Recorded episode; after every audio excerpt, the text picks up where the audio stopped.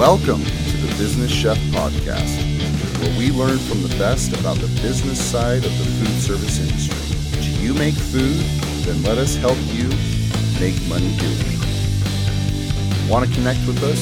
Check us out at Make Food Make Money on Instagram or Facebook, or email us info at businesschef.org.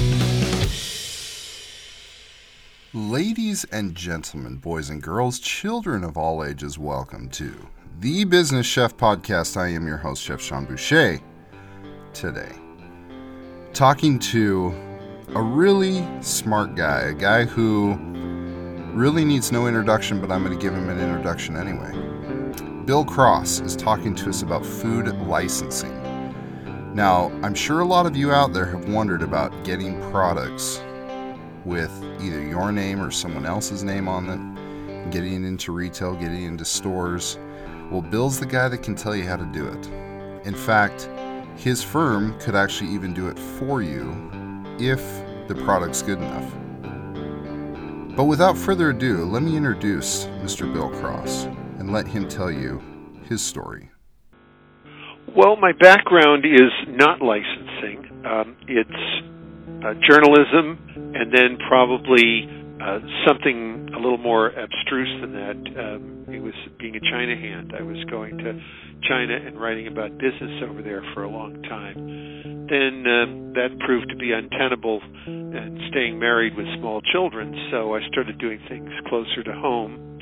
And a friend of mine said, you know, there's this licensing show that's coming up in New York because it was held back in New York in those days she said, "Can you help me get ready for it? Get some uh, public relations material and marketing materials put together, and then um, you know get me launched on this." And that was almost 20 years ago. Uh, I liked it a lot. Um, found I had a knack for selling, and we gradually were doing more and more food items. So today we're one of the premier uh, licensing agencies for dealing with food brands.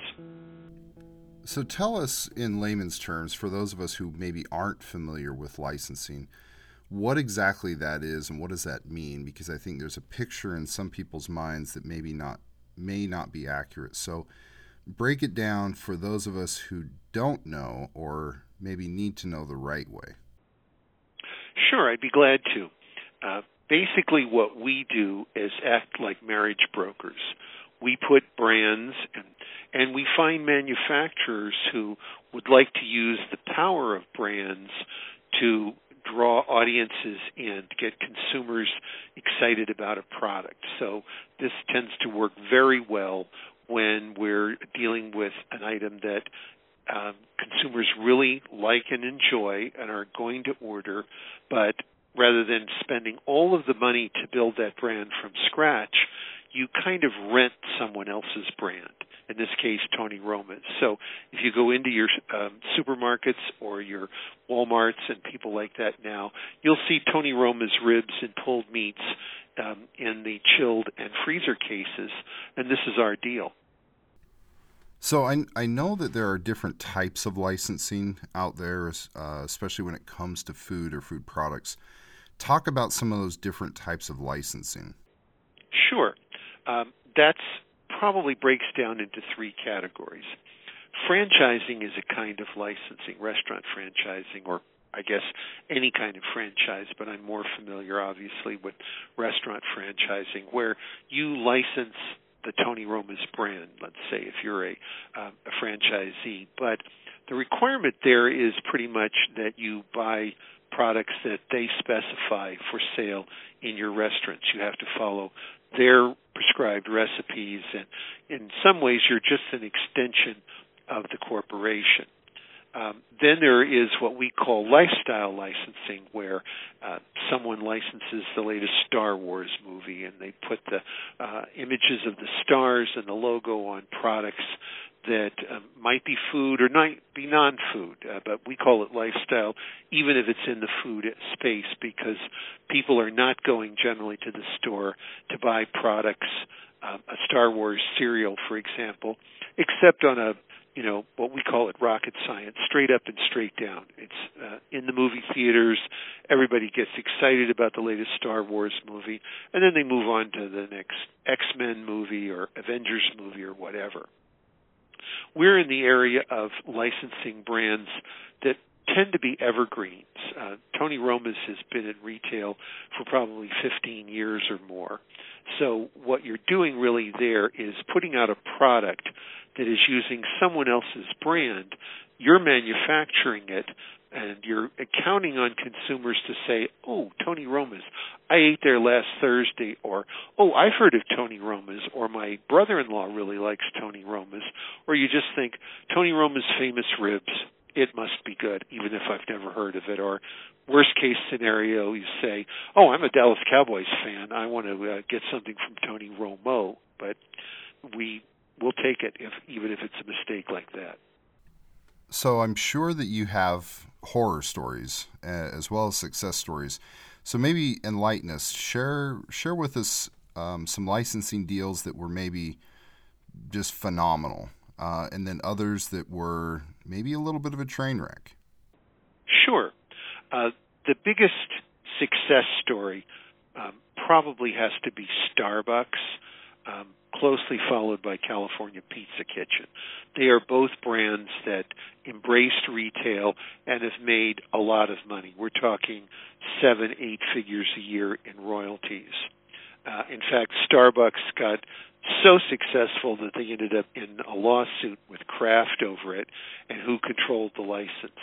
Starbucks broke the deal, eventually had to settle for 7 billion uh, and that's billion with a B dollars to Kraft, but it wasn't uh, hardly a blip on their radar screen and they moved on. So you'll see a lot of Starbucks products um, that are strategically at retail, whether it's the bottled coffees, the um, bag coffees, um, ice cream, things like that.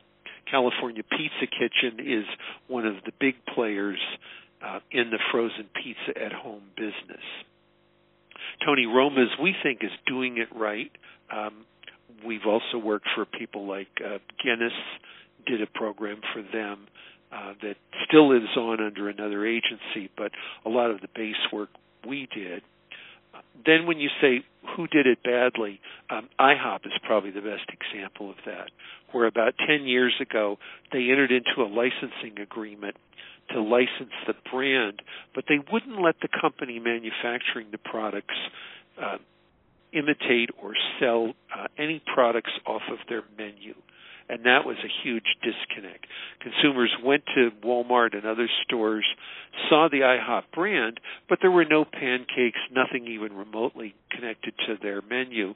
So uh, don't be surprised, it was a big failure. It was a disconnect between the name and the product. That's probably the single most important thing you need to do is to make sure that you follow through at retail on the promise of the brand. So, talk a little bit about some of the common misconceptions that you hear or mistakes that people make when they come to you, because I'm sure, you know, you talk to a lot of people. I'm sure that people come to the table with either misconceptions or just totally wrong information when they approach you. One of the big problems is because people don't understand licensing, they come, as you say, with misconceptions one of the misconceptions is that it's easy that you know if you're a restaurant you just call one of your suppliers and you get them to quote license the brand or make the products for you and sell them at retail. We've seen a number of chains go this route and invariably they report that it doesn't work. The reason being that their supply chain uh, vendors are happy to have the steady business. They know how much they're going to make every month and how much product to order and what their prices need to be. Retail is a very scary environment unless you know what you're doing. Another mistake that people make is that um, licensing is going to have a negative impact on their core sales. The gatekeeper for most store purchases still is probably a mom with kids. Uh, that's changing, of course, with millennials who are becoming big uh, contributing factors to the change in the retail environment. But basically, no consumer is standing in front of a freezer case or a chilled case thinking, hmm, do I want to buy these Tony Roma's ribs and eat at home tonight, or do I want to go out to a Tony Roma's and have ribs that are cooked on the spot, especially for me, served for me, and is really more of a, an eating out occasion. They're just different meal occasions, different goals that the consumer has. The uh, result is that consumers are going to purchase somebody's brand, somebody's product. The question is it going to be yours? But needless to say, franchisees especially, they get very nervous in the service, worrying about this sort of thing happening, that it's going to eat into their sales.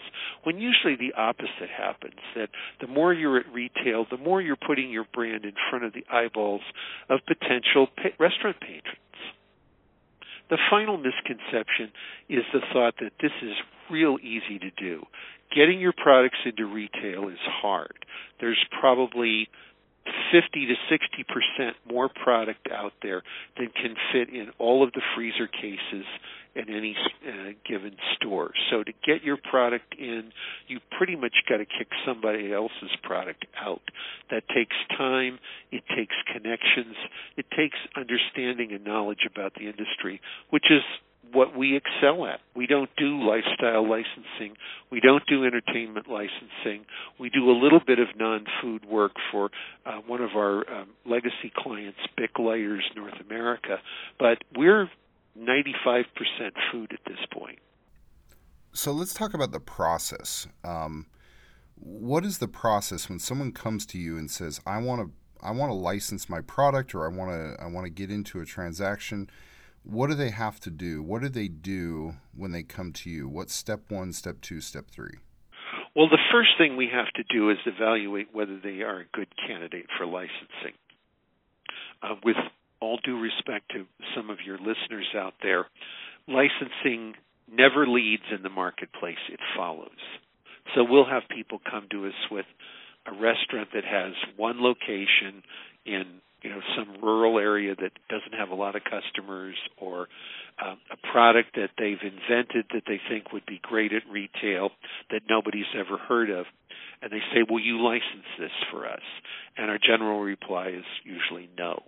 Um, we can't make it happen at uh, mar- at the marketplace in retail. Your brand has to have enough power, has to have enough pull to get consumers to come into the stores and purchase the product. Uh, branding really induces trial. No one's going to buy a lousy product simply because it's got a brand on it.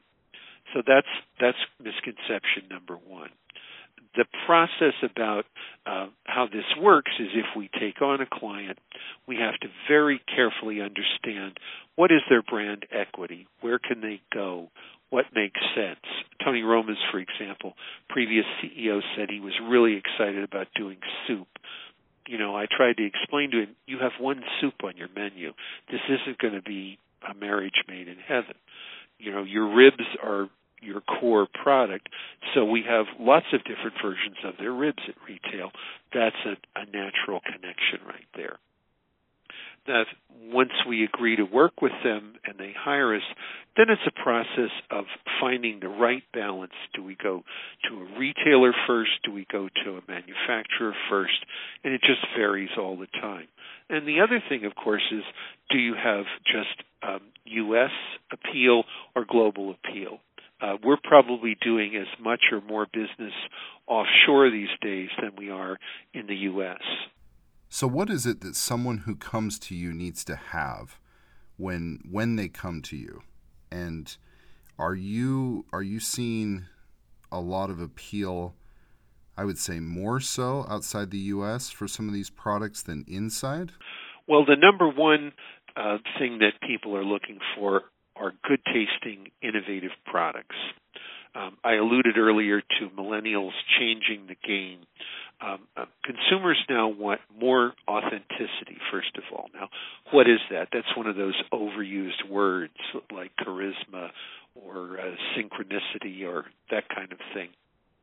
But authenticity generally yields out at the at the retail marketplace in products that don't seem like they came out of a, an extruder that have some reality to them. So that's one of the reasons why restaurant brands do well at retail. The consumer has an association in their minds that this is going to be as close as a retail product can get to what they're used to getting in the restaurant.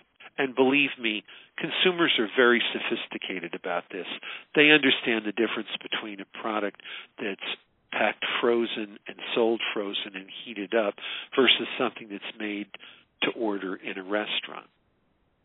Um, the other thing that they have to keep in mind is that uh, to make this work, uh, it has to be uh, a brand that people are going to be excited about. And we're finding a lot of interest overseas with American brands. Uh, America, um, for all of its vicissitudes and ups and downs and Twitter storms, is still seen as the place where a lot of innovative, exciting things are happening. So that in the case of our European um, um, rib products, they actually put the American flag right on the box because they want consumers to know this is American style barbecuing for t- with the Tony Roma's brand. It's not some you know made for made up brand um, sold in Europe, which you see a lot of things that are what I would call uh, faux American. They're they're they're made to look like something American, but they're not necessarily really an American product. So that's one of the big reasons right there that consumers overseas like uh, American branded products is it says to them, this is something that I identify with, that I like, that I'm going to be more inclined to buy, and retailers respond to that. So, Bill, if somebody wants to get a hold of you or wants to get their product in front of you or just even have a conversation with you, what's the best way to do that? Well, I recommend that they go to our website, which is www.bslg.com. That's an acronym for Broad Street Licensing Group. That's our company. Uh, we have some case studies on there that will show them what we've done for other brands.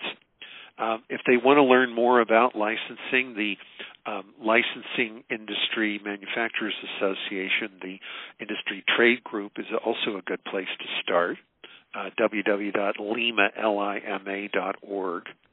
Um, and then um, really just uh, do some research. They can certainly call us, but like I say, you have to be what I would call retail ready. Um, don't come to us with an idea that has never been um, in in the marketplace. Um, you know, try and ask yourself as much as you love your your brand, is it one that's likely to generate interest at retail. Not, we hope so, I like it, that kind of thing. Be kind of rigorous and brutal on yourselves because we'll have to be if you come to us. And then the third thing is just, are you ready to go? A lot of companies come to us and they're interested in licensing, but they're not really ready. They haven't set up any kind of internal structure for um, vetting of the licensing proposals. They don't have a team in place. In some cases, they don't even have their intellectual property in place. Have you got your marks registered? Are you um, ready really to go to market and go to and, and do licensing in a serious and impactful way? Bill, my man, you are a rock star. Thank you for giving of your time. I know that you're a very busy guy. You've got a lot going on, and uh, we appreciate you kind of filling us in and, and giving us some insights. And who knows, you might be hearing from a few people here or there, but uh, if the opportunity comes up, we'd love to have you on again. Well, thank you, Sean. I've always enjoyed talking with you. Um, I'm always happy to talk about the food business and um, I would uh, really be happy to come on your show as many times as you like. Hey, thanks for sticking around. Be sure to share this podcast with your friends, family, coworkers, or anyone who's interested in it. When you get a second, give us a review. It really helps us get the word out as well as letting us know how we're doing. Want to connect with us? Check us out at Make Make Instagram or Facebook, or email us info at businesschef.org.